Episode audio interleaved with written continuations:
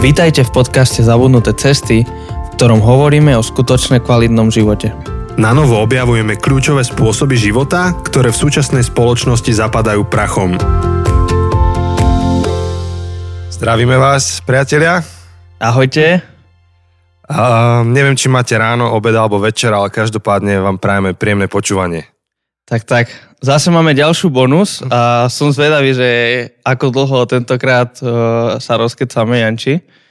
Tak uh, moc dlho nemôžeme, lebo za chvíľku nahrávame ďalší podcast s Tomášom. To je pravda, ale aj tak viem si predstaviť, že sa rozkecame a že mu napíšeme, že sorry tomu, ešte meškame chvíľku. No, že potom ideme na pohreb, vieš, takže... No hej. Tak napíšeme na pohreb, že počkajte ešte pol hoďku. Hej, však Neodklad, sme... Neodkladné povinnosti. Áno, áno, však sme veľké hviezdy, podcastery, tak akože kvôli nás musia zastaviť svet. Hej. Don't be that guy, hej? tak vidíš, tak minimálne to, že máme ďalšie povinnosti, nám pomôže byť uh, poslušný a, a niekecať nejak dlho. Hej, hoci mi radí, aj iní sú radi celkom. Hej, všetci, všetci, zatiaľ ešte sme nestredli človeka, ktorý by sa sťažoval, že sú príliš dlhé, práve že nás pozbudili, takže my ano, to robíme pre vás. Vidíte, ako máme traumu, už ro- rozprávame o tých našich časoch. Nie, ale to iba, aby sme mali nejaký rámec, uh, keďže my toto needitujeme, nestriháme, je to také, ako tu povieme, tak uh, máte vlastne, počujete takéto naše rozhovory, Uh-huh. A, a najmä preto, lebo toto je, ako ste asi už pochopili, bonusová epizóda, kedy je to viac také oddychové a, a, a menej nejaké plánované. Skôr sa tak porozprávame, že aký je život. Uh. A už je to desiatý bonus. Je to, Ty, to riadne. zvláštne, že, že už toľko, už toľko tých sérií a už toľko tých bonusov máme, tak vždy, vždy keď vidím tie čísla, tak úplne sa teším, že wow, že 10 bonusov, 10 krát sme sa o, tak rozprávali a úplne pamätám na ten prvý, ako sme to mali a že to len tak preslando a zrazu sú fakt, že také moje obľúbené. ja už ani neviem, ako bol ten prvý bonus, že prečo sme ho robili. Myslím, že to len tak, kým sme čakali na ďalšiu sériu a že to len tak sme si povedali, že poďme spraviť jeden mimo série len tak preto, aby sme niečo povedali. Vlastne pred letom minulým, keď skončila séria, tak bola pauza, že nič sme nerilisovali. Áno, áno, áno. Hej. Po prvej sérii hneď išla taká dlhšia pauza, že tak neviem, či možno 2-3 týždne, tak sme mm-hmm. si povedali, že tak medzi časom dajme bo, nejaký bonus, kde len... Lebo, lebo pri, tých prv, pri tej prvej sérii sme nemali žiadne také, že oznámy, alebo že by sme nejak povedali, um, že čo nás čaká alebo čo ďalej, tak sme si povedali, že spravíme jednu bonus, kde sme vtedy dali prvýkrát oznám o tom, že máme Patreon, lebo ke, ešte keď sme nahrávali prvú sériu, sme nemali Patreon, tak sme o tom hovorili a sme hovorili o tom, že aká bude ďalšia séria a v rámci toho sme si vymysleli, že tak povedzme si, že čo si čítame a už sa to mm-hmm. stalo takou tradíciou. Vtedy myslím, že si prvýkrát spomínal problém troch telies O jasné. Ináč minulý týždeň som rozmýšľal nad tým, že ho prečítam zás. Celú trilógiu. Ide leto. Nikam nemôžeme cestovať celé leto. To je pravda, ale fú, neviem, ja to potrebujem ešte nejaký čas, aby som... Mám to príliš ešte čerstvo, vieš, tak uh, potrebujem to trochu na to zabudnúť, že čo sa tam všetko deje a potom sa k tomu vrátiť. Lebo som... S Zetkom sme sa rozprávali o lodiach tak som si tak spomenul, ako presekli tú loď, vieš, tými lanami. áno, áno. Tak si hovorím, a tak ja už som aj zabudol úplne na tie časti niektoré, že chcelo by to pozrieť, teda prečítať. Chcelo by to, keby bol nejaký seriál alebo nejaký film z toho. Tak Amazon kúpil práva na to, tak neviem, či hm. natáčajú alebo nenatáčajú seriál. Mm, to neviem. Keď ich to stalo také prachy šialené. Teraz asi je to aj tak pozastavené. A možno nie. Hmm. Možno všetko, čo sa deje, tak je jeden veľký intergalaktický plán. Aha, že by že mimozemšťania vymysleli koronu, hej? Presne, aby mohli dokončiť svoj seriál. Vidíš, no, kde začali, kde sa odohráva tá kniha? V Číne. A odkiaľ prišla korona? Z Číny. Náhoda? Nemyslím. Už tu šírime konšpirácie, môžeme sa nazývať uh, hlavný podcast. Alebo kultúr kose. Um, dobre, taká tajná reklama, taká protireklama, ale, ale aj zlá reklama je reklama. Čo Hej, môže byť, môže byť. No vidíte, že o čom sú tie bonusy. tak, eh, tak niečo by sme mohli povedať tej korone alebo tým, tým posledným týždňom Lebo sme to v podstate nekomentovali už od posledný mesiac. No už dlho, hej. Dlho. Naposledy sme hovorili o tej komunite a o tom, ako to má mm-hmm. vplyv, mm-hmm. ako teda korona má vplyv na otázku komunity, ako vnímame komunitu. Sme dali tu aj nahrávku z toho Q&A pred rokom. Tak, e, tak neviem, čo, ako ďalej vnímaš koronu, ako ďalej vnímaš, um, alebo čo sa učíš v rámci týchto obmedzení, v tomto obmedzenom stave? Ja mám pocit, že už nič nové zásadné tieto dni. Uh, hej, asi, asi všetko, všetko zásadné sme povedali minule, a, ale asi, asi najviac, čo sme tak objavili, a to sa asi opakujem už, je, že sme objavili prírodu ako rodina mm. a veľa, veľa chodíme do prírody.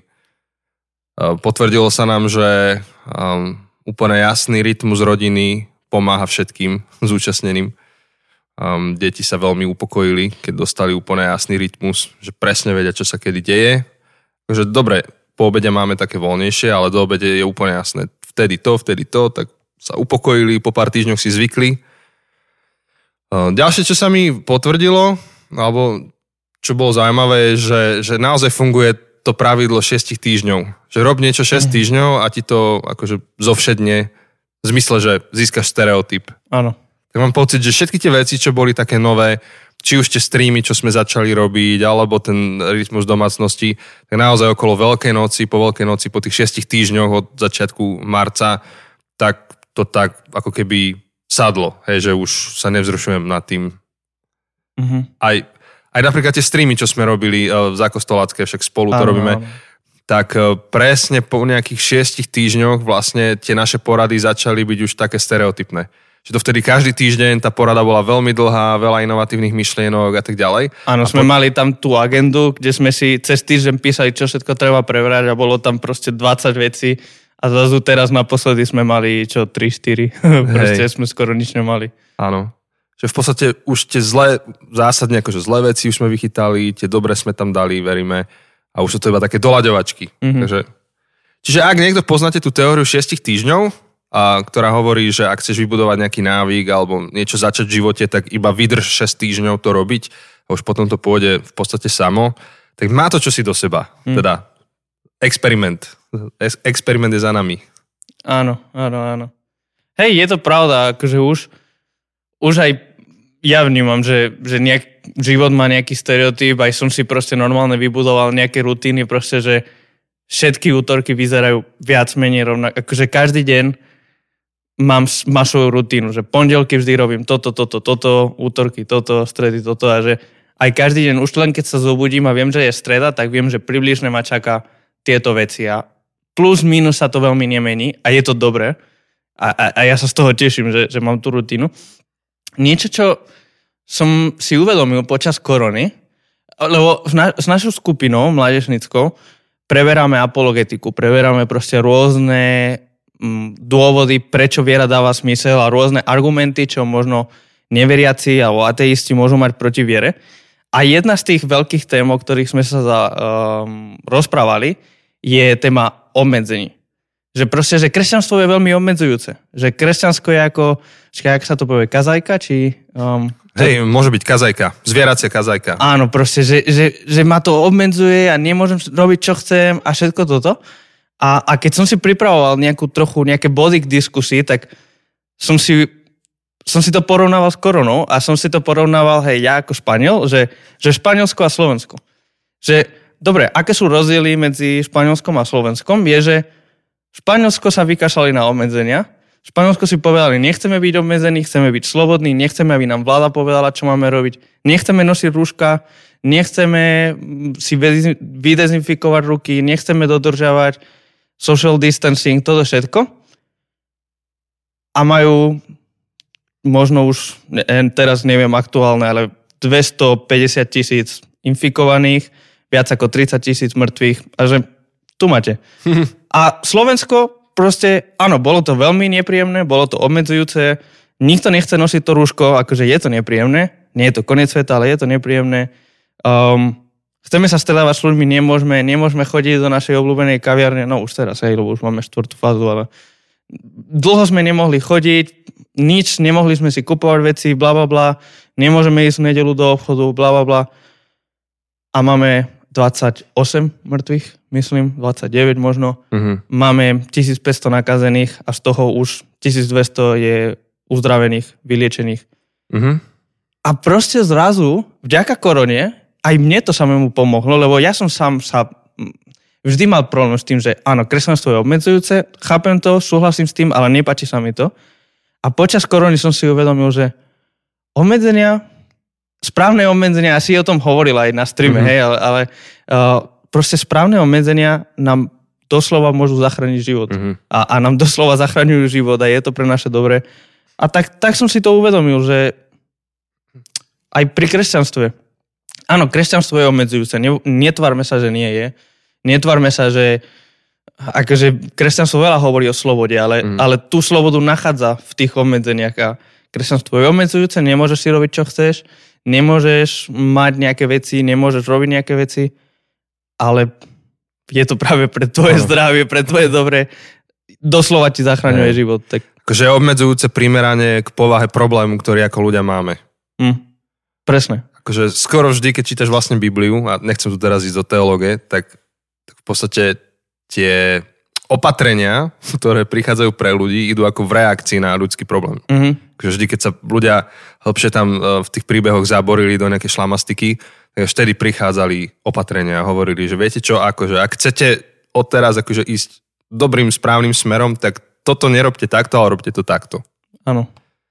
Tak to, to bolo no. niečo, čo som sa tak učil a že vďaka korone som si uvedomil nejakú tú vieš, ako sa niekedy stáva, že máš nejak, ty vieš o niečo a vieš, že je to pravda a proste nejak to akceptuješ, lebo OK, je to súčasťou nejakého balíku, ktorý si si vybral, tak proste pre mňa tie obmedzenia v kresťanstve akože na rovinu boli tak, že nepáčia sa mi, najradšej by som ich nemal, ale je to súčasťou balíku, čo znamená byť kresťan a OK, berem to a zrazu proste cez korunu som si uvedomil, že aha, takže keď poviem to tak blbo, obmedzenia, ktoré nám dáva kresťanstvo je ako obmedzenia, ktoré nám dáva vláda, ktoré nám ano. dáva teraz Matovič.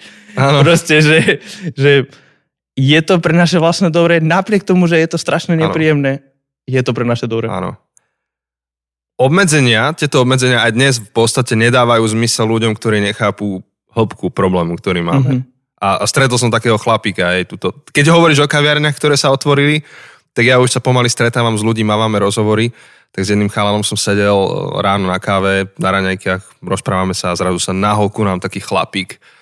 A akože z celého toho vizuálu bolo jasné, akože komu fandí na politickej scéne a, a za čo všetky tie konšpirácie, hej. Aha. A, a ne, nejdem to tu rozvádzať, ale jedna z nich bola tá, že ako vláda v podstate nás tu zotročuje teraz a a, a ako v podstate táto situácia nie je taká hrozná a v Švedsku to takto nerobili a ako sa majú dobre. Akože odignoroval trochu tie články o tom, ako Švédi teraz plačú. Mm-hmm. Uh, a tak ďalej. Nechcem to tu rozvádzať aj, aj medzi vami, ktorí to počúvate. Ste, máte rôzne názory a, a tá diskusia je potrebná, to zase nie, že by nebola.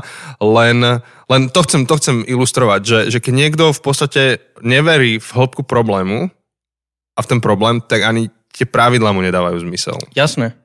Akože ak, ak no. korona je vymyslená, ak korona je mytus, tak potom naozaj nedáva zmysel nosiť rúško a obmedzovať sa v kontakte s ľuďmi a umývať si ruky s tým gelom, proste ten antibakterián. Akože ak korona neexistuje, tak potom nič toho nedáva zmysel. Áno, no. Ale, Ale ak korona existuje, tak potom dáva obrovský zmysel. Áno. Áno, presne. No a, a to, to je najväčší niekedy podľa mňa problém, že, že o kresťanstve hovoríme bez A a B. Hej, že hovoríme stále iba jednu časť.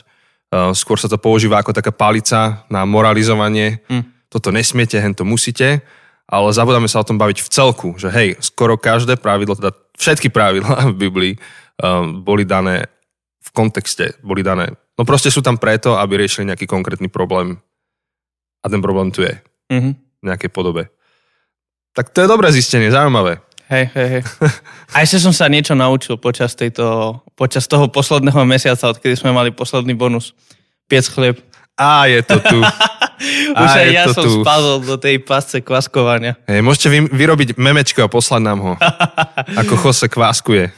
Ale vieš, aký je to dobré? Neverím, kým neochutnám, Jose. Vidíš, som ti mal doniesť. No. Včera som piekol, bolo to fakt dobre. Ale, ale... To okay. je, a to je, to je biblický výrok. Neuverím, kým sa nedotknem. no, ale Ježiš na to niečo povedal tiež. Ale dovolil sa dotknúť. dovolil, dovolil. Ale vieš čo, poviem ti, poviem ti Či takú vec. ten blahoslavený, čo nevidela. Presne uveril. tak, dobre, dobre. Uh, ale najviac, tak ja som to začal robiť, ne až tak preto, že chcem nejaký chlieb, akože takto na rovinu. Pri mojej situácii sa to absolútne neoplatí. Ani finančne sa to neoplatí, ani časovo sa to neoplatí, lebo keď robím proste jeden chlieb za týždeň, to sa fakt neoplatí. Upiesť jeden chlieb je to 18 hodín roboty. Akože nie v kuse, ale proste furt niečo robíš a môžeš čakať 12 hodín a neviem čo, neviem čo. Takže absolútne sa to neoplatí a to je pre mňa na tom najlepšie. Že sa to neoplatí.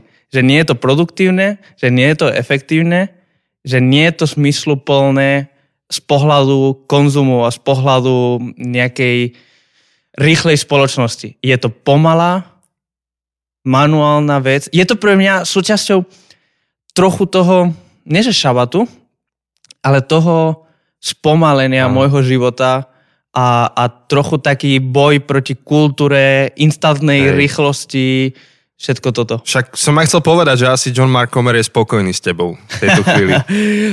akože, lebo presne, proste ty, aj to, že keď upečeš chlieb, tak môžeš používať droždia. Proste kúpiš si, už si vieš kúpiť. Suché? Uh, áno, kúpiš si proste Hotové. a rýchlo niečo spravíš, spravíš nejaké cesto, hodíš na to droždie a proste za, za pár hodín, neštudoval som to nejak extra, ale za pár hodín vieš mať celý upečený chlieb. Chutí dobre, predpokladám. A máš to hotové. Keď chceš spraviť ten kvasok, tak proste od nejakedy sa rozhodneš, že to chceš spraviť, dva týždne nebudeš mať chlieb. Proste, lebo dva týždne musíš ten kvások proste každý deň krmiť, pestovať a, a budovať to a nie je to efektívne, nie je to produktívne. Ty chceš mať veci rýchlo hneď a proste ten kvások ti povie, nie, veci v prírode, veci v tomto svete majú nejaký rytmus, majú nejaký spôsob život sa nejakým spôsobom vyvíja, mm. lebo však akože tam je život. Tam, tam, Jasné, tam my, si to žije. Áno, áno, my sme tomu kvásku dali aj meno, lebo, lebo keď je to živá bytosť, Chudák. Eh, tak volá sa Bruce. Um, a, a proste uči, učí ma to, akože pre mňa je to celé o tom nejak uh, sa učiť tej trpezlivosti a, a trochu pomalému životu, čo myslím, že aj v rámci Hej. tej korony je strašne dôležité. Nám ukazuje, aký sme mali rýchly život Hej. v tom slom slova smyslu. Áno. No, už mi lietajú myšlenky, že kde všade sa dá teraz ísť v, tom rozhovore. Ale mohol by si niekedy urobiť takú ilustráciu, že prinesieš ten kvások a potom začneš kričať, že vyvarujte sa kvásu farizejov a máš to. Tak to je droždie. To, to droždie farizej, farizej mali droždie a, a, a Ježiš mal ten správny kvások správny pomalý. a vy farizeji máte tie rýchle, instantné kvásky. Áno. Asi to nemyslel, hej? Že...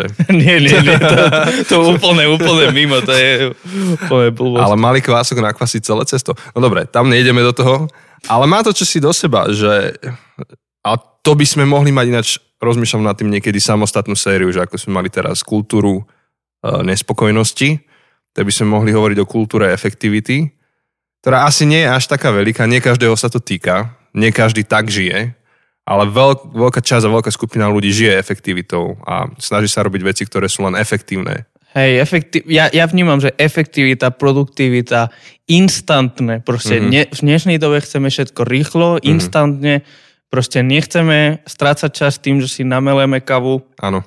A, a dlhý proces, aby bola dobrá káva, ale proste len rýchlo, horúca voda, tu nejaký prášok, čo není ani káva a Hej. proste naliať to, len aby som mal ten kofeín, Hej. len aby som bol... A, a dokonca celý ten dôvod, prečo piješ tú instantnú kávu, akože predpokladám, že to nie je preto, že z toho máš nejaký zážitok, že ti brutálne chutí. Celá pointa Je dostať kofeín do tela. Dostať kofeín do tela. A prečo chceš dostať kofeín do tela? Aby si mal energiu, aby si bol produktívny, efektívny, aby si mohol makať, makať, makať, Hej. produkovať, tvoriť.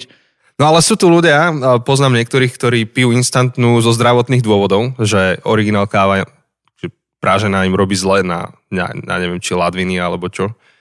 Uh, tak oni ti povedia, že to je ako ich nutnosť, tá instantná. Okay. Ale chápem. Čiže to je jedna téma, instantnosť, ale aj tá efektivita, Uh, najmä dnes s príchodom tých rôznych takých tých uh, hy, hyperských knížek, ktoré ťa majú vyhypovať, aby si bol, neviem, aký startupista a všetko, áno, čo sú super áno, veci, áno. ale že buduj si svoje ciele, tak mnohé z nich ignorujú tú povahu života, o ktorej si ty hovoril, o tom kvásku. Ano. O tom, že niektoré veci sú také, aké sú a nemusia byť efektívne a produktívne. Proste život taký nie je. A, a môže to deštruktívne dopadať na vzťahy, na rodiny, na život ako taký.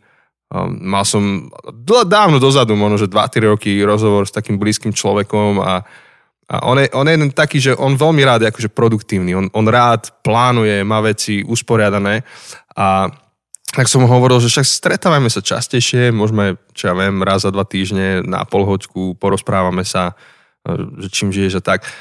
A bolo vidieť, že on, on s tým tak zápasí, že ako to dá do toho kalendára tak, aby sa vedel ospravedlniť sám pred sebou, že to je produktívny čas, mm-hmm. hej, že to nie je stratený čas. A tak už to tak spájal, že dobre, ale budeme sa rozprávať a pritom posilovať, alebo neviem, čo povedal. A hovorím, že vieš čo, že ja by som rád strávil čas iba s tebou. Akože mne ide o to mať čas s tebou. Ja, ne, ja som tiež rád produktívny, tiež mám kalendáre, tabulky, ale chcem mať aj nejaký čas, ktorý je iba čas ako človek s človekom. Mm. A a myslím si, že to je jedna veľká téma, ktorej sa môžeme cez ten kvások tvoj dostať a v kľude, Vlastne nám končí jedna celá séria teraz s Tomášom, tak môžeme otvoriť aj takúto sériu, kváskovú. Že celé spravíme nejaké série a kritiky. máme aj grafiku, kokos. Rovno tam môžeme dať ten kvások tvoj. A...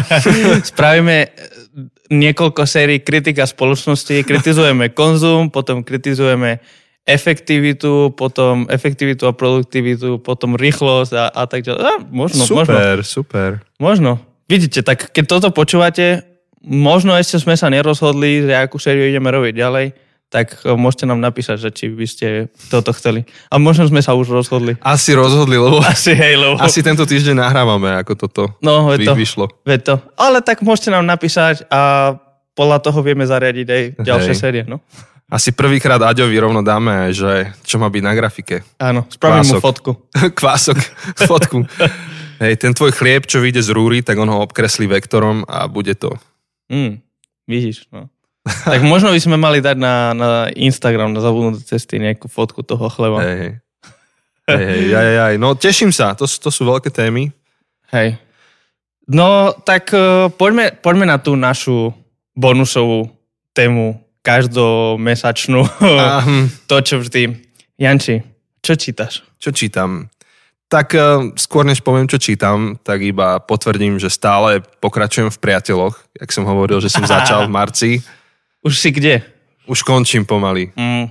Ale akože ja ich ani nepozerám niekedy sústredenie, ja si pri tom pracujem večer, lebo konečne mám kľud uh, a popri tom to beží a jedným okom to sledujem. Už som to videl viackrát, takže Hej, už, poznám. Áno, áno. áno. Takže už, už som v tej časti, kde, kde Rachel bude rodiť za chvíľku a Aha. už to končí pomaly. Hej. Tak, eh, ale bez ohľadu na to začal som čítať knihu, ktorá sa volá, myslím, že uh, jeda. Počkaj, to bláznostvo? Bláznostvo, to slovo som hľadal, áno. bláznostvo poslušnosti. Áno, tu si, ako vždy, vždy, keď Janči niečo dobre číta, tak ja to viem podľa toho, koľko fotiek mi posiela. tak akože posledný týždeň, alebo možno aj viac, už párkrát za týždeň mi posiela fotku, že toto je tak dobré, alebo do, do tej našej spoločnej skupiny s ďalšími pastormi z našej, z našej komunity, z našich komunít proste chlapi, toto je tak dobré, toto povinné čítanie a všetko, tak vtedy viem, že Janči číta dobrú knihu. Je brutálne dobrá a je to kniha, ktorá trošku mapuje povahu kresťanstva vo svete a v podstate ukazuje, že drvivá väčšina kresťanov na svete sú prenasledovaní. Hm. A v podstate my v Európe si klademe otázku, že čo máme spraviť preto, aby nebolo prenasledovanie kresťanov. A teraz to prenasledovanie berte v širokom slova zmysle, nie každý je zabitý. Um, on, oni to veľmi konkrétne nejak zadefinovali. No a teda si kladieme otázku, že ako to zmierniť a že treba potrestať tých, čo ich prenasledujú. A on vlastne prináša revolučnú myšlienku podľa mňa a hovorí, že my by sme si mali klasť inú otázku. Prečo kresťania v Európe nie sú prenasledovaní? Hm. Bo hovorí, že, že od samotnej povahy toho, čo je kresťanstvo, ak ho naozaj žiješ, tak si v takom rozpore s kultúrou, akože v konečnom dôsledku v pozitívnom rozpore, hej? Podobne ako keď nosíš tie rúška v koronavíruse, v dobe koronavírusu, len, len zároveň to vyvolá akože odpor, lebo tam akože, to, to nie je iba o názoroch, tam ide o, o veľa hlbšiu vec, že prirodzená reakcia na to, že niekto žije svoj kresťanský život, by mal byť nejaká forma odporu. Čiže on sa s týmto veľa pohráva, že, že my musíme zmeniť paradigmu. A potom ďalšia vec, eh, o ktorej hovorí, a nechcem veľa spojovať, ma to zaujalo, je, že my meráme, keď hovoríme o misii, o kresťanskej misii, tak meráme výsledky podľa počtu čísel. Mm. Je to trošku podobný princíp podľa mňa ako s tým kváskovaním, o ktorom si hovoril pred chvíľkou. A hovorí, že podľa neho sa úplne míňame účelu tým, že iba počítame ľudí, ktorí sa prihlásili ku viere. Že my by sme, my by sme si mali byť vedomi toho, že ak niekto sa stane veriacim, tak to je Božia práca v tom človeku a to nie je výsledok našej práce. A my by sme teda tým pádom uh, naše pôsobenie, to kde a ako pôsobíme ako kresťania, nemali merať tým, že, že koľko, koľko ľudí okolo nás uh, začalo veriť to isté, čo my. Hm. O čo ide pri misii, hej, keď hovoríme o misii. A, a dával príklad takých dvoch jeho kamarátov z Afriky, ktorí prišli fundraizovať um, na západ. A a jeden z nich hovoril ten úspešný príbeh o tom, ako v tej jeho africkej krajine, koľko ľudia už sa stali kresťanmi, aké to má dopady a čo všetko dobre sa tam deje. A ten druhý hovoril, že on je teda zo Somálska a že po 8 rokoch práce uh, jeden sa obrátil na kresťanstvo a mhm. nejakí traja kresťania konvertovali na islam. Hej, čiže úplne zlé čísla. A tak tento autor hovorí, že čo myslíš, že kto vyfundraizoval tie peniaze? Že ten, ktorý sa trápi a potreboval by väčšiu podporu? Nie ten, ktorý priniesol väčšie čísla. Ten, ktorý je úspešný. Hej, lebo tak sme posadnutí tým, že chceme vidieť čísla, chceme vidieť produktivitu. Tak vieš, to si vieme aj akože biblicky, a teraz to, toto ide kritika, ale my si to vieme biblicky odôvodniť, lebo však ten príbeh o tých talentoch, proste ten, čo mal 5 talentov a proste priniesol ďalších 5, priniesol najväčšie ovocie, najväčšie číslo, najväčší aj finančno, však akože tie talenty sú finančné, tak proste tomu bude dané viac.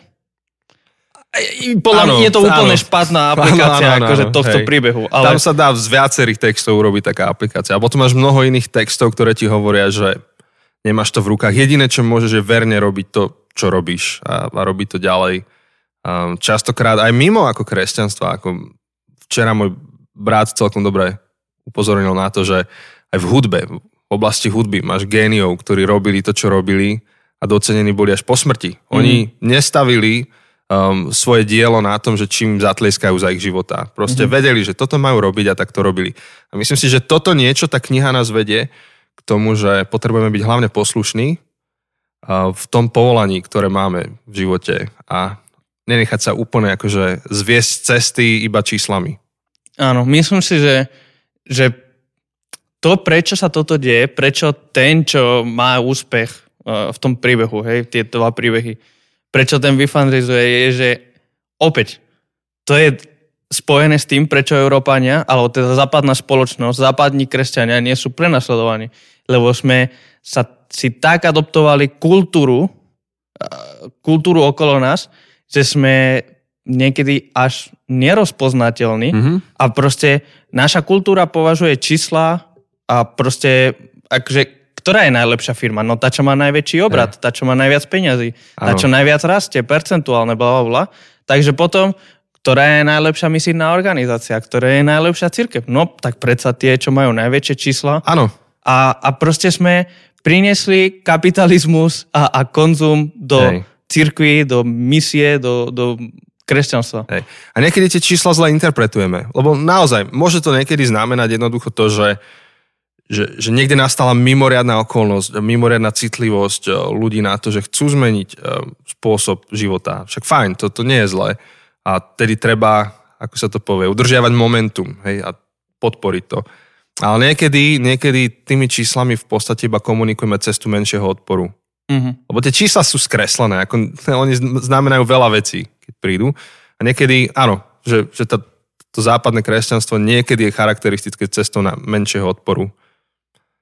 Hej, ale no, opäť, o tomto nie je celý dnešný diel, takže je to v tej knihe, tak ak vás zaujalo to, čo sme sa rozprávali posledných pár minút, tak veľmi odporúčam. Tá kniha má ešte aj svoj prvý diel, tiež je to zbierka nejakých príbehov. Ja som rovno vhúpol do druhého. Mm-hmm. mi to odporúčil ten, čo mi to predával, že o, to je dobré, chod do toho. Tak musím si to nájsť. Hej, EVS-ko, ja... EVS-ko to má. Tak ja si to skúsim nájsť po anglicky radšej. Po... po slovensky sa mi ešte ťažko číta. Hej, ako pomaly. Áno, ten slovenský preklad je niekedy náročný. Tak, ehm, no a ty čo? Čo čítaš? Rozmýšľam, teraz som začal novú knihu, ktorú si mi ty, alebo teda uh, Leaders Express daroval o, cez teba, mm. um, od John Mark Comer, ktorý je jeden autor, mám ho veľmi rád, on písal ešte knihu Garden City, ktorú považujem za možno je, je v mojom top 5 alebo top 10 určite najlepších kníh, ktoré som v živote čítal. Hneď, hneď vedľa kváskovania. tie, tie dve veci musia byť vedľa seba v knižnici. tak, eh, tak eh, písal minulý rok ďalšiu knihu a teraz neviem, ako by som to prežil do Slovenčiny, ale že The, the Ruthless Elimination of Hurry. Akože uh, ne, nemilosrdná nemilosrdné alebo nekompromisné. Alebo nekompromisné. Odstranenie uponáhľania sa. ja, počkaj, ja na to prídem, ty rozprávaj a porozmýšľam. No po česky Targoš to preložil ako spiechu. Spiechu. Že, že, ale tak proste to, to je. je krásne slovo české. No, Spiech, to, to nemáme. Pech, možno, že v Slovenčine pech. Nie, je pech, ale nie som si istý, či to je spísovné. Aha. Pechu, no, môžeš povedať pechu. Neviem, tak proste viete, o čom to je. Tak akože ďalej, práve tieto veci, čo sme už trochu spomínali o, tom, o tej rýchlosti a efektivite a toto všetko, tak trochu toto kritizuje. Začal som čítať len jednu kapitolu, lebo som si na schvál povedal, že idem to čítať pomaly. Nie efektívne, ale idem... Ja, ja čítam ano. veľmi rýchlo, ja čítam tak, že, no neviem, No neviem, speed či... reading máš, nie? Hej, že keď, hej. väčšina ľudí, keď si číta, tak akože keby v hlave má ten hlas uh-huh. a, a prečíta na hlas to, čo uh-huh. tam je ja to nečítam na hlas. Takže tým pádom viem to veľmi rýchlo čítať knihy. Um, ale pri tomto som si povedal, že idem to práve nie že speed readovať, nie že speed reading, mm-hmm. ale idem to pomaly um, čítať, aby som to absorboval, absorboval dobre a, a všetko. Tak mám pre teba tip. Kapitola, kvások. Kapitola, kvások. Vidíš. Ale ešte rozmýšľam, lebo som za posledné dva týždne prečítal dve knihy, ktoré boli ktoré sa mi veľmi, veľmi, veľmi páčili a nie sú mm, nie sú teologické, nie sú o nejakej myšlenky, ale boli dva príbehy. Jeden životopis, životopis Martina Lutera. Mm. Uh, takže to bolo, to bolo veľmi zaujímavé. Veľa vecí, čo som nevedel, lebo však nejak som to neštudoval jeho život, tak jeho životopis od Erika Metaxasa, mm-hmm. um, tak je veľmi dobrý. Metaxas píše veľmi dobre tie životopisy, aj písalo Bonhoefferovi. A nepredáva aj nápoje? Predáva aj nápoje, ale myslím, že to nie je ten istý. ale tie vždy, vždy, keď vidím tie jeho knihy, tak myslím na to. Uh, tak ten životopis Lutera bol super. Veľmi odporúčam. Nie v Slovenčine, ale v Slovenčine sú nejaké iné životopisy Lutera, tak to určite bude tiež dobre. Uh-huh. A potom som čítal jeden príbeh, ktorý nie je ani naozajstný príbeh, proste román, Volá sa Kde raky spievajú, je aj preložené do Slovenčiny. A je to, je to krásny príbeh. Bolo to krásny príbeh. Bolo to niekedy ťažké, mm-hmm. um, lebo, lebo je to príbeh jednej dievčiny, čo v 7 rokoch ostáva úplne sama, opustená v Amerike v, v Marš, jak sa to povie. Um, Netuším. E, no dobre, to je jedno. Proste ostáva sama, úplne opustená, bez rodičov, bez rodiny, bez, bez súrodencov a všetko. A musí sama sa učiť proste žiť a, a loviť a to, čo loví, predáva, aby mohla nejak prežiť. A je to, je to celé o jej príbehu. A zároveň je v tom, e, tam sa dejú ako keby dva časo, um, časo línie? Nie. Čas, dejové línie. Dejové, áno, Hej. áno. Že jeden je v začína v 50. rokoch a potom zrazu máme rok 69 a tam je nejaká vražda. Mm-hmm. Niekoho, čo nepoznáme, bola nejaká vražda a skúmajú tú vraždu. A celé, celé to je o tom, že ako tá vražda s tým jej príbehom súvisí. Mm-hmm. A bolo to také zaujímavé, som to počúval ako audioknihu a, a ľudská to tiež počúvala ako audioknihu a sme to počúvali spolu naraz a posledný deň, keď už mi ostávali len nejaké dve hodiny príbehu, uh, už, už to bolo veľmi napínavé a ja som proste nevedel prestať to počúvať, tak som počúval, počúval do noci, že potrebujem zistiť ten koniec príbehu. Uh, ona to, na, teda som to dočítal, dopočúval a som bol úplne, že potrebujem to s ňou prebrať, ale nemôžem, lebo ten, ten záver je práve to celé spoiler, ako mhm, keby, mm-hmm. Keby som to povedal. A ona to na ďalší deň čítala, tak len som ju vyzdvihol, išla do mesta niečo robiť a som ju vyzdvihol a že už, už. a že, oh, to je hrozné. No teraz nespojluj tým, čo nás počúva. Hrozné to, že skončilo. Je že tak, sme boli tak, že to je tak hrozné, že to už skončilo, že sme chceli viac, ale to bolo úplne super, že sme to počúvali naraz a sme mm-hmm. to mhm. komentovali a čo si myslíš, že sa stalo a furt Hej. každý deň a, a, a sme sa dobiehali, že kto je už ďalej, že kto to skôr dopočúva, no to super. Kde raky spievajú, no to, to je dobrá, dobrá kniha podľa mňa. Ja som pekný. už o nej počul niekde, ale netuším, že kde. Je teraz veľmi populárna, akože veľa ľudí uh, takých, takých slávnych mm-hmm. ju odporúčajú a je veľmi vysoko v rebríčkoch. Mm-hmm. Jeden, bez, jeden z bestsellerov minulého roka. Takže je veľmi... A, a na Martinuse a tak mm-hmm. um, je veľmi, veľmi predávaná. Super. A krásny obal. Je, výborne. No, neviem, uvidím, pozriem. Hej, moja Janka začala čítať knihy tiež teraz. Nie, že by predtým nečítala, ale teraz viac. Mm-hmm. A tiež z Martinusu niečo kupujem a už tretiu knihu som jej kúpil v priebehu dvoch týždňov a ona, to ona za dva dní to dá. Čo je super, mám z toho radosť. No tak vidíš, tak môžete aj vy to čítať spolu. Podľa mňa, neviem, to by mohlo... Ja som sa trochu toho bal, že, že mal som taký pocit, že tu je taká ženská kniha, ale akože vôbec nie je nejaká, že ženská kniha je úplne ne. normálna. Povedal by Chandler. Aha. Chand... nie, nie, nie. Ale neviem, proste z toho obalu, však akože sám to uvidíš, tak máš taký trochu pocit, že OK, to bude príbeh pre ženu. Že, mm-hmm. že, mhm. ale, ale nie je to, akože neviem, som, som zvedavý, že či by sa vám to páčilo, akože tebe s Jankou, uh, tak neviem, neviem úplne, ak, aký, aký máte vkus. Akože ty viac, tak ja si myslím, že tebe by sa to mohlo páčiť. Ja my s Jankou nečítame tie isté knihy. Nie. Nie. Tak. Ja som ju skúsil nahovoriť na tie tri telesa, tak absolútne nič, ani ťuk. Mm. A rovnako filmy, ja mám často, častokrát rád také tie umelecké také v zmysle, že môže to byť pomalé, nejaká atmosféra. Janka rád také, že má to spát. A my úplne, úplne iné. Neviem, no tak som zvedavý, akože som zvedavý, že čo by si ona myslela, že keď si prečíta len ten, Hej. že o čom to je a keď uvidíte tú obalku a všetko, že čo by si ona myslela, no. No a možno, že je to tak dobrá kniha, že trafí všetkých. Mm-hmm. Uvidíme. Dobre, skúsim to prečítať a dám ti vedieť. No. No, dobre. Teraz iba veľmi z rýchlika, toto nepripravené.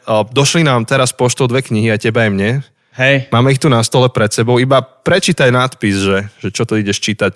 Tak tá moja je anglič, anglická, máš česku. Volá sa The Lost Art of Scripture, alebo Stratené umenie mm-hmm. písma.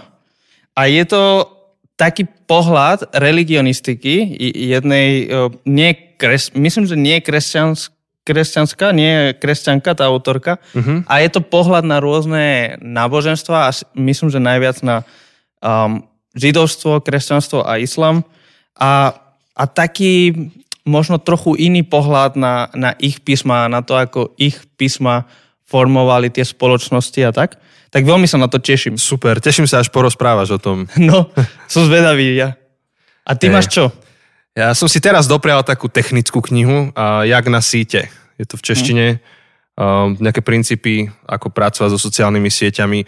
Mňa toto baví už dlhodobo, tak uh, vždy som si to študoval tak z, rôznych webinárov alebo uh, proste online. A prvýkrát som si kúpil nejakú knihu uh-huh. ohľadom toho. A vyzerá veľmi pekná. Ja veľmi mám rád, keď knihy vyzerajú pekné a tá tvoja vyzerá Farby veľmi... zabudnutých ciest. Áno. Náhoda? Áno. Nemyslím si. Vidíš, tak tiež ti porozprávam, že aké to bolo. No vidíš, a môžeš to, môžeme to dať potom aj Šugimu. uh, Mišovi, ktorý sa stará teraz o naše hmm. sociálne siete a tak. Ináč táto farba, tá teda kombinácia farieb žltá s čiernou, tak tá je veľmi populárna aj historicky. Uh-huh. Myslím, že nemecká pošta mala takéto loga, Aha. logo. Proste vidíš to, je? ja som, som to zbadal. Hneď ti to a... skočí, akože hneď ti to bere pozornosť. Akože je to kniha, čo veľmi rýchlo putá pozornosť na seba. Hej. Tie, tie farby, tá, tá žltá s čiernou, ako včela. Áno, takže musíme Aďa aj takto pochváliť znova, že nám spravil pekné logo, pekné farby a ten retro štýl k tej žltej, žlto-čiernej, tak ho pochopil a priniesol zavčasu. A dnes sa znova vracia, akože mnohí ďalší používajú tú žltú čiernu. Uh-huh, uh-huh. Teraz eh, Timothy vydalo CD alebo EPčko, žltá čierna. Presne, presne. A super to vyzerá, vieš, že Mega. super vec. Dobre. Aďo je vizionár. Aďo, no, mudrasová. Ale naozaj mudrasová. Hej, super, super. No, tak sa tešíme z týchto nových kníh uh, a sa tešíme, až to prečítame a možno na ďalší bonus. Neviem, či to, sú to celkom hrubé knihy, neviem, či to prečítame do ďalšieho bonusu.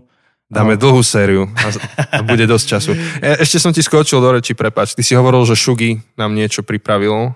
Ja, no, že, že je tu, možno ste si to všimli, ale máme nového člena týmu, volá sa Mišo, alebo Šugi, voláme ho Šugi, tak to, že on, on sa stará o naše sociálne siete a aj Patreon sa postaral, aby tie odmeny dorazili k vám a toto všetko, tak to mi napadlo, že keďže tá kniha je, že jak na site, ako pracovať na sociálnych sieťach, tak možno potom ten know-how môžeme jemu dať.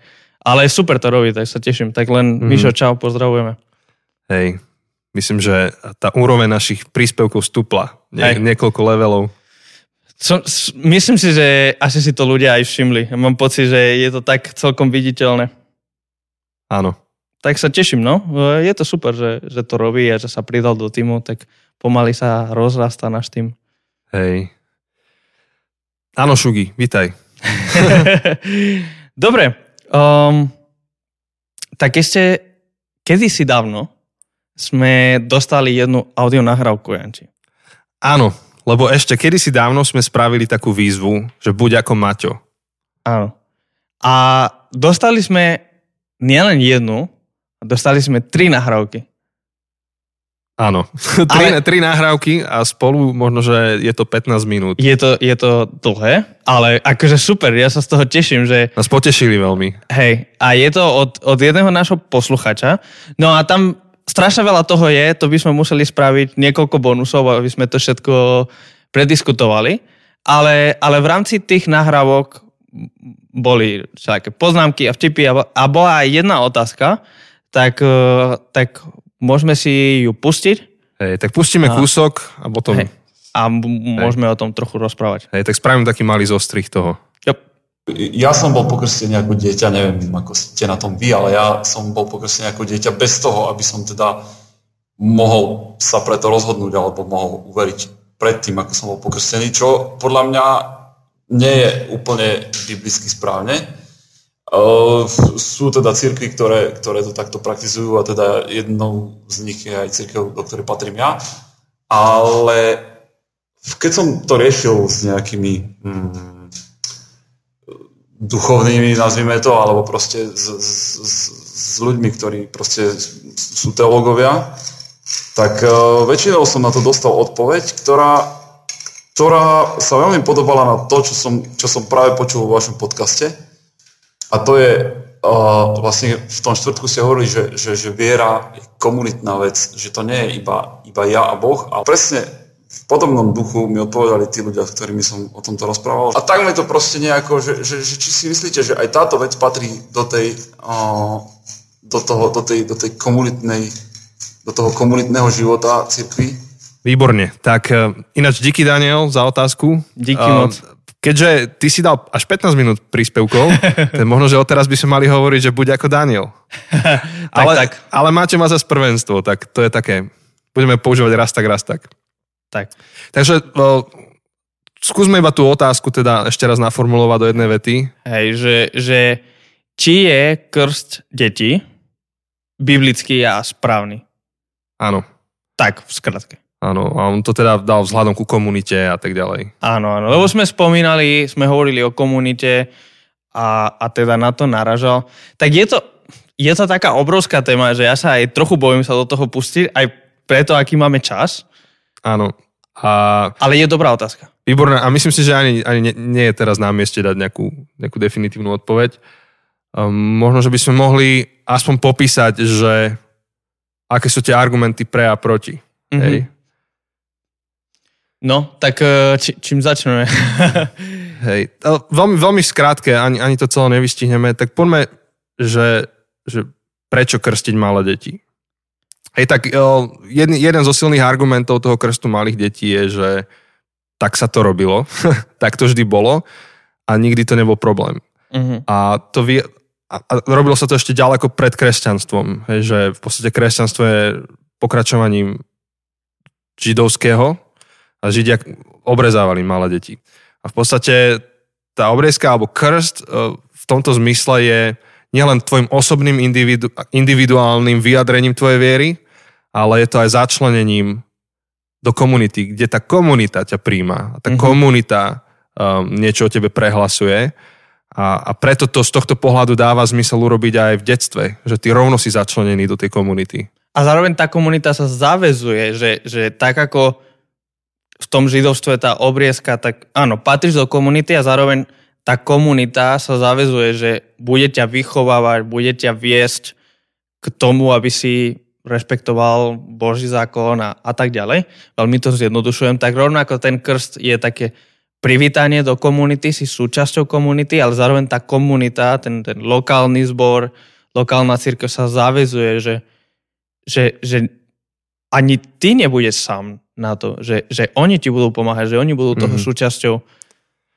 A, a ako, ako vravíš, od začiatky církvy máme príbehy aj o krste dospelých, máme príbehy o krste dospelých, ale máme príbehy aj o tom, že sa krstili deti už už v druhom storočí si myslím, nie som si úplne istý teraz o historických mm-hmm. zdrojoch, ale určite od 3. storočia, čiže od, od roku 200, čo si máme historické zdroje, že církev krstila deti a do prvý, ktorí prišli s tým, že krstiť deti nie je OK, alebo že nie je to ideálne, je až v roku skoro 1600. Áno. Um, takže, takže... A v podstate ten otáznik tam je ten, že um, ak je krst vyjadrením viery, tak to je ten otáznik, či niekto môže za teba rozhodnúť, že si veriaci človek. To, to je ten pohľad, hej, na, ten, na krst ako, ako tvoje osobné vyjadrenie a, a že podstate pokrstiť by si sa mal vtedy, až keď to vieš vyjadriť. A to vlastne už hovorím argument vlastne pre tú druhú stranu. Áno. A to akože a, rovno sa vyfarbím. Iba poviem, hovor, že hovor. a teda tá druhá strana, ktorá hovorí, že malé deti krstiť nie, tak tá, tá veľmi silne chápe krst ako tvoje vyjadrenie a rozhodnutie stať sa veriacim človekom a, a v podstate za teba nikto nemôže rozhodnúť, či veríš alebo neveríš. Ak viera nie je iba nejaká kultúrna nálepka, že nie, nie som moslim, lebo žijem na Slovensku. Nie, niekto by to tak mohol zjednodušene povedať. Takže som kresťan a takže som pokrstený ako dieťa, som zapísaný niekde v kostole a tým pánom to mám vyriešené. Veľ, veľmi, veľmi to zjednodušujem. A, a tí teda, ktorí zastávajú krst dospelých, tak povedia, že nie, že ty sa musíš sám rozhodnúť a preto sa môžeš pokrstiť, až keď sa vieš sám rozhodnúť a povedať, že takto to so mnou je. No a tieto dva tábory sú tu dlhodobo. Ani, ani jeden nepresvedčil ten druhý, že toto je pravda, alebo toto je pravda. OK, ideš. A m- myslím si, že je tiež dôležité chápať veci v nejakých... Ja, ja mám veľmi rád históriu, takže veľmi aj uh, sa snažím chápať veci v historických súvislostiach. A ja m- mám jednu zásadnú mm, vec, alebo zásadný pohľad na, na rôzne teologické diskusie a dilemy je, že, že vždy vznikajú v nejakom teologickom kontexte.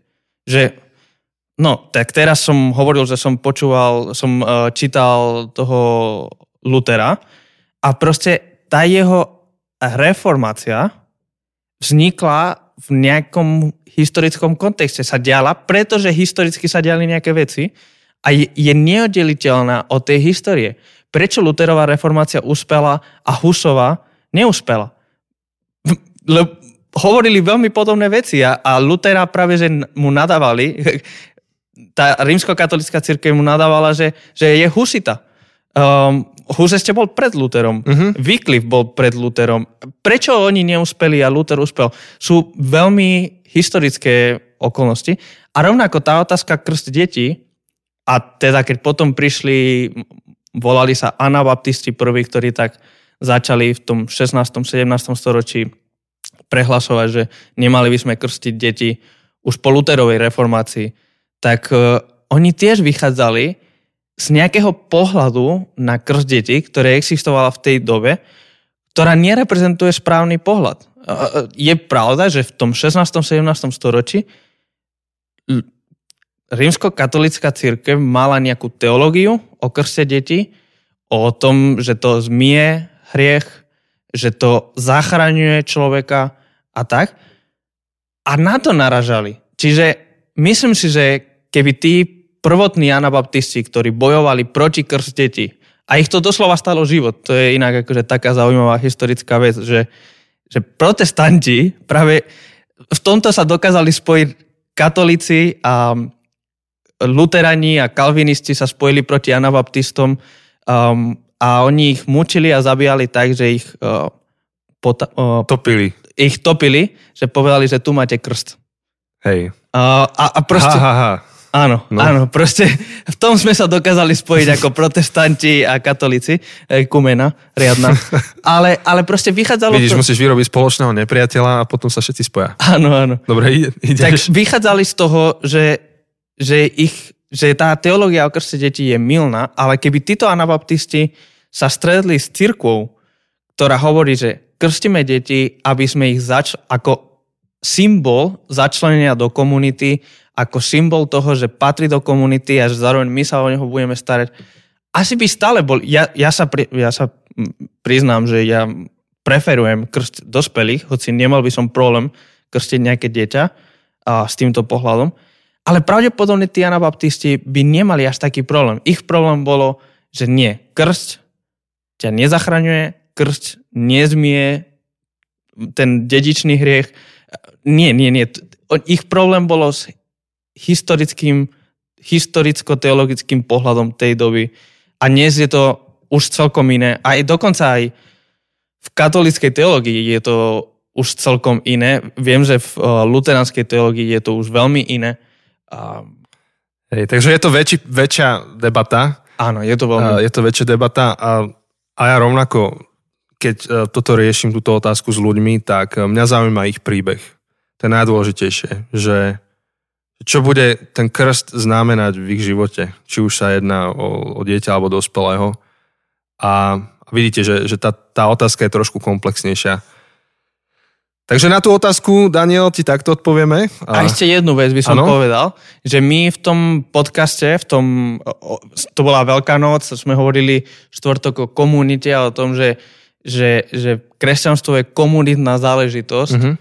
a krst vnímam trochu iné, v trochu inej rovine, že, že krst je aj komunitná, ale je aj osobným prejavom viery.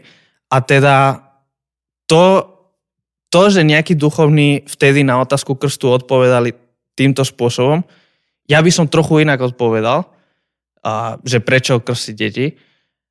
A sú to podľa mňa dve odlišné veci. Že, že tá komunitná stránka toho, o čom Hej. sme hovorili ten štvrtok, o, tej, o tej veľkej noci a všetko, s tým krstom, že, že, že sa bavíme o dvoch odlišných veciach. Keby som ešte chcel pokračovať teda v tej komplexnosti tej otázky, tak áno, e, jeden z tých komunitných rozmerov krstu aj pri krste dospelých vždy bolo verejné vyhlásenie toho, čo veríš. Že ten krst v podstate v Biblii nebol chápaný úplne ako magický úkon, že tam priamo tým krstom teraz sa niečo magické deje krst bol iba verejným vyjadrením toho, čo už sa udialo. Bola, bola to demonstrácia tej skutočnosti.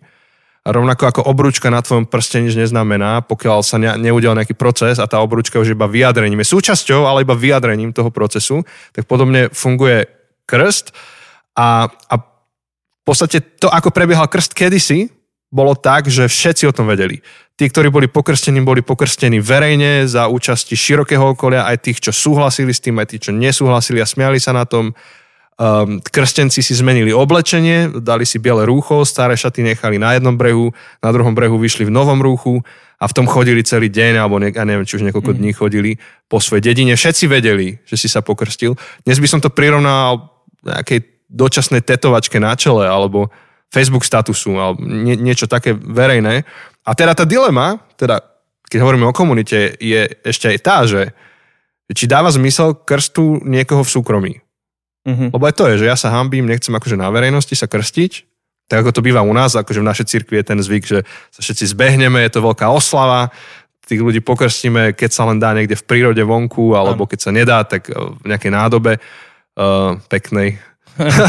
Ale že je to verejné, niekto by mohol povedať, že radšej mňa sám súkromne, tak toto, a teraz to nejdeme akože vyriešiť, ale presne tak, ak je tam ten rozmer komunity, tak ak, ak, aký význam, aké miesto v živote človeka má súkromný krst. A nehovorím, že nie, len hovorím, že je to rovnako otázka. Mm-hmm. Tak to je asi trochu tak zo široká náš pohľad na to. Nie je to úplne nejaká finálna odpoveď, ale, ale je to tiež zároveň je taká príliš široká teologická otázka, aby sme my prišli s tým, že máme definitívnu odpoveď na Áno. niečo, čo dlhodobo sa diskutuje a Áno. dlhodobo kresťania na jednej aj na druhej strane proste majú svoje silné názory a silné a, a podľa mňa aj správne biblické argumenty sú aj na jednej, aj na druhej strane. A máme preferovanú cestu a, a potom máme tie príbehy, ktoré riešime s ľuďmi individuálne a niekedy ten príbeh je taký, že dáva zmysel ísť inou cestou. Uh-huh. A, a tá moja preferovaná je podobná ako Joseho. Nech to je dospelý človek, pokrstený na verejnosti, nech ten krst je jeho verejným vyjadrením. Teraz nemyslím na námestí sa pokrstiť, ale v prítomnosti ďalších ľudí. A ak dieťa, tak to začlenenie do komunity a ten taký sľub komunity, že sa bude starať o to dieťa, robíme iným spôsobom. Je to taký, taká oslava, uvedenie teda dieťaťa, privítanie v komunite, požehnáme ho. Tak to je, to je spôsob, akým to robíme u nás. Hej, hej, hej. Dobre, no končí sa nám čas, lebo už asi lebo za chvíľu... Tomáš čaká, ja mu idem napísať. Tomáš že, nám napíše. ešte. Presne tak sme začali pred hodinou, že asi napíšeme Tomášovi, že trochu meškame, tak už je ten čas, pre nás je 10.30. Ak Tomáš toto teraz počúvaš, tak vieš, čo sa dialo, predtým ako ti prišla správa. uh, ale vlastne, kým napíšeš, tak ja rovno uvedem ďalšiu vec a to je už posledná vec, o ktorej sme mali um, hovoriť, akurát mi pípa tu, že Janči píše na našej spoločnej správe uh, s Tomášom. Uh, a je to súťaž, lebo sme zakončili sériu konzum, teda uh, spokojnosť, kde sme hovorili o konzume. A ako vždy na konci série robíme nejakú súťaž, kde chceme darovať nejakú knihu uh, niekomu z vás, čo nás počúvate. A myslíme si, že keďže kniha, ktorá tak spustila túto celú tému, alebo, alebo a, ktorú Tomáš o, spomínal, je, je kniha Jemné umenie mať veci v paži. Um, od Marka Mansona, myslím, mm-hmm, že sa volá. Áno. Tak, e, tak to je kniha, ktorá ide do súťaže a už ste to videli možno aj na fotkách, čo sme dali. A to, ako môžete dostať túto knihu, je veľmi, veľmi jednoduché. Um, musíte len zdieľať na Instagram alebo na Facebook, na story, alebo, alebo ako, môžete aj story, môžete aj post, ale niekde verejne dať váš obľúbený citát z tejto série Spokojnosť. Vypočujte si všetkých 5 epizód, aj Q&A kľudne, vyberte nejaký váš obľúbený citát, či už niečo, čo Tomáš povedal, alebo čo sme my povedali a dajte to niekde verejne a nezabudnite nás otagovať, nezabudnite tam dať proste to, jak sa povie... Um, Et, čo je to? Zavinač. Zavinač, zabudnuté cesty. Zavinač je ináč aj ryba, keby si chcel vedieť. Taká v konzerve. Hej, ešte sa veľa dozvieš o Slovenčine. To je riadne random. OK. Počkaj, nájdem ti to. Pokračuj, áno, že dáte tam zavinač. Áno, dajte tam zavinač, zabudnuté cesty, aby ste sa uistili, že my dostaneme tú správu, že my to uvidíme, aby sme, aby sme vás mohli zaradiť, aby sme si mohli zapísať, že aha, tento Ferko to zdieľal. A... Toto sú zavinače. Oh. Vieš, aké je to dobré? Mne to nechutí. Však si to ešte nemal. Mal? Hej, fakt? Hej, ale poznáš to v Španielsku. Ja, A ty viem, ako sa to povie po španielsky. Um... Necesitas. Nie, jak sa povie po španielsky zavinač. Jo... To ten, táto ryba. Neviem teraz. Ja, prepač, pokračuj. Som úplne zmetený. To strašne ťažko sa mi prepínajú jazyky, prepač. Um, kde som bol? že máte dať zavináč. Áno, otahujte nás, zabudnuté cesty, váš obľúbený citát a my vás zaradíme a Počkej, táto je dôležité ten závináč, lebo v minulosti ste niektorí dali hashtag zabudnuté cesty a ten hashtag nám ne, nepipne, my nevieme, že ste ho dali. Áno, čiže a... možno to náhodou uvidíme, ale možno to neuvidíme. Áno. Takže určite dajte závináč, tak aby nás to či už na Facebooku alebo na Instagrame, aby nás, nám to skočilo v našom inboxe. Takže je teraz 1. júna, keď toto počúvate, alebo teda keď toto releasujeme je 1. júna, takže máte do 7. júna, do nedele 7. júna, aby ste toto robili a vtedy to uzavrieme v nedelu o 12. Mm-hmm. v noci a v pondelok 8. 8. júna uh, sa spolu stretneme s Jančím a to vyžrebujeme a jeden z vás uh, dostane knihu Jemné umenie mať veci v paži. Áno. Rozmýšľam, že či to nejak tak pekne ladí s tou skutočnosťou, že teraz je 1. júna a deti idú do školy a do škôlok. Ty sa z toho inak tešíš, čo? Ja si zoberiem dovolenku asi týždeň. Myslím, že zaslúži. Naše deti sa strašne tešia. Ešte uvidíme, že aká bude tá realita, že či to bude celé fungovať a či nás nepozbudia učiteľia nechať si deti doma. Ale naše deti sa tak tešia na spolu, že ako už nám pília uši dva týždne, že oni už chcú družinu a chcú byť s kamarátmi. tak uvidíme aj, aká bude situácia celkovo, ale zatiaľ to vyzerá pozitívne, že by tam šli a že by sa s nimi stretli. Super. No, tak sa tešíme na to, čo sa vám páčilo, som, som veľmi, ja som veľmi zvedavý na to, čo ľudia budú zdieľať, na ich, na ich citaty, na to, čo ich oslovilo a čo bolo pre nich zaujímavé. Veľmi sa teším, až si to vypočujem. A no, budeme veľmi radi, keď sa, keď sa zapojíte. Vždy je väčšia slanda, keď sa viac ľudí zapojí. A kniha je, kniha je dobrá. Kniha je fakt dobrá. Samozrejme má svoje nedostatky um, a o tých sme hovorili mm-hmm. už v mhm. tejto sérii ale myslím si, že je veľmi dobrá a sa teším, mm, až, až ju dostanete, niekto z vás. Áno.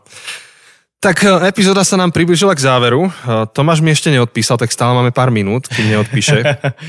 A um, rozmýšľal som dve veci, čo sme dneska ešte mohli a nestihli sme. Jedna je nejak vyhodnotiť tú epizódu, teda celú sériu uplynulú, mm-hmm. ale to asi už nechajme tak. Možno, že posledných pár slov. Uh, tieto dni zomrel Ravi Zacharias. Mm-hmm. Ty si ho nejak evidoval, že kto to je a čo robí? Áno, áno, viem. Veľmi známa osobnosť v kresťanskom svete. Uh, asi najznámejší momentálne um, apologet, teda prináša racionálne argumenty, Hej. prečo viera dáva smysel. A veľmi Hej, pa, no. Úspešný v tom, si myslím. Pa, páčilo sa mi jedno jeho také moto, že, že rob, to, čo robím, robím preto, aby som pomohol tým, čo premýšľajú veriť a tým, čo veria premýšľať. Mm. Strašne to skvelý je, To je dobré, to je dobré. Hej, a skvelé knihy, skvelé YouTube videá, takže ak netušíte, o čom hovoríme práve, tak choďte na YouTube, napíšte Ravi Zacharias. Ravi Zacharias. A asi neviem, či je niečo otitulkované do slovenčiny alebo češtiny Možno, Podľa mňa niečo bude.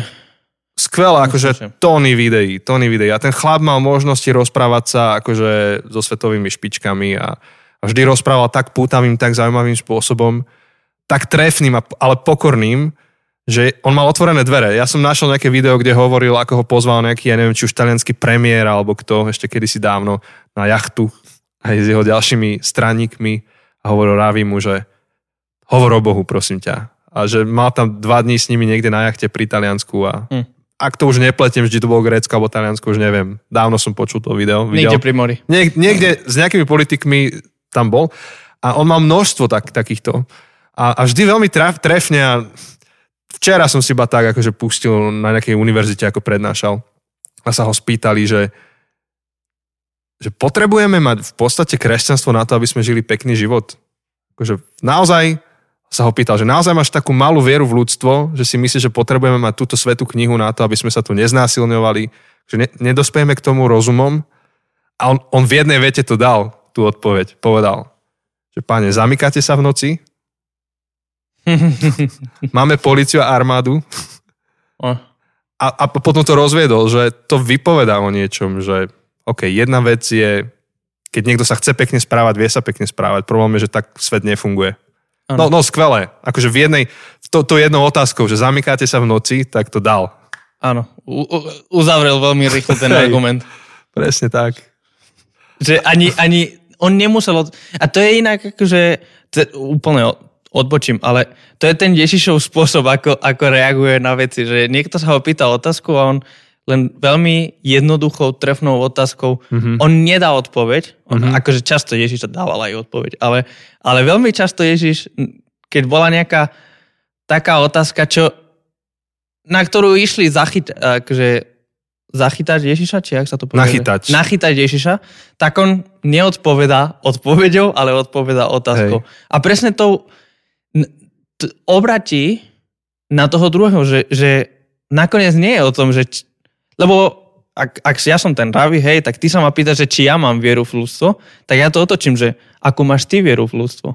A, a ukazujem ti, že ani ty nemáš vieru v ľudstvo. Hej. Proste, že, že, že to je geniálny ťah, geniálny spôsob, Hej. ako odhaliť možno motivy alebo odhaliť skutočnosť mm-hmm. toho, čo sa pýta.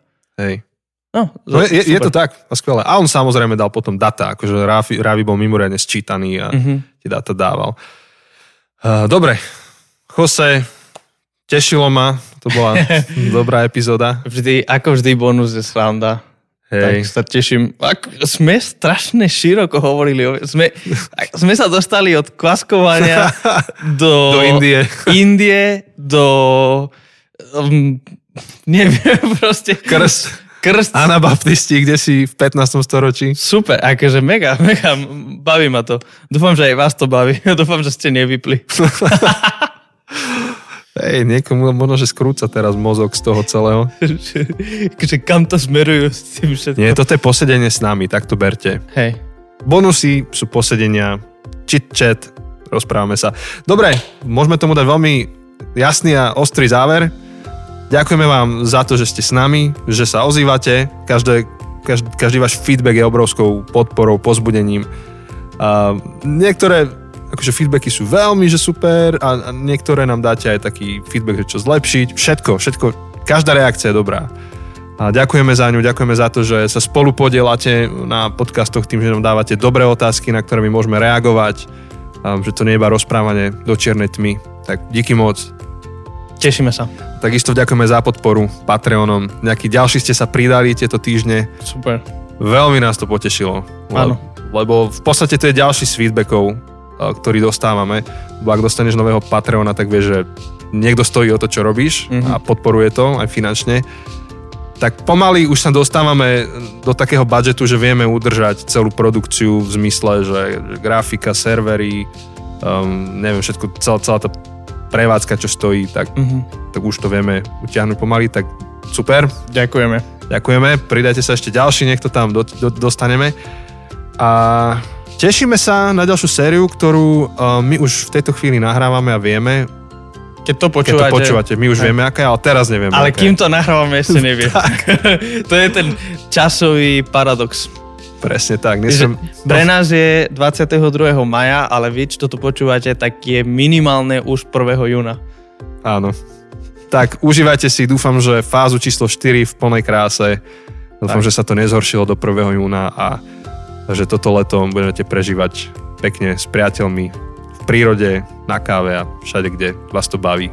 Tak, tak. Tak sa majte pekne, ahoj. Ahojte.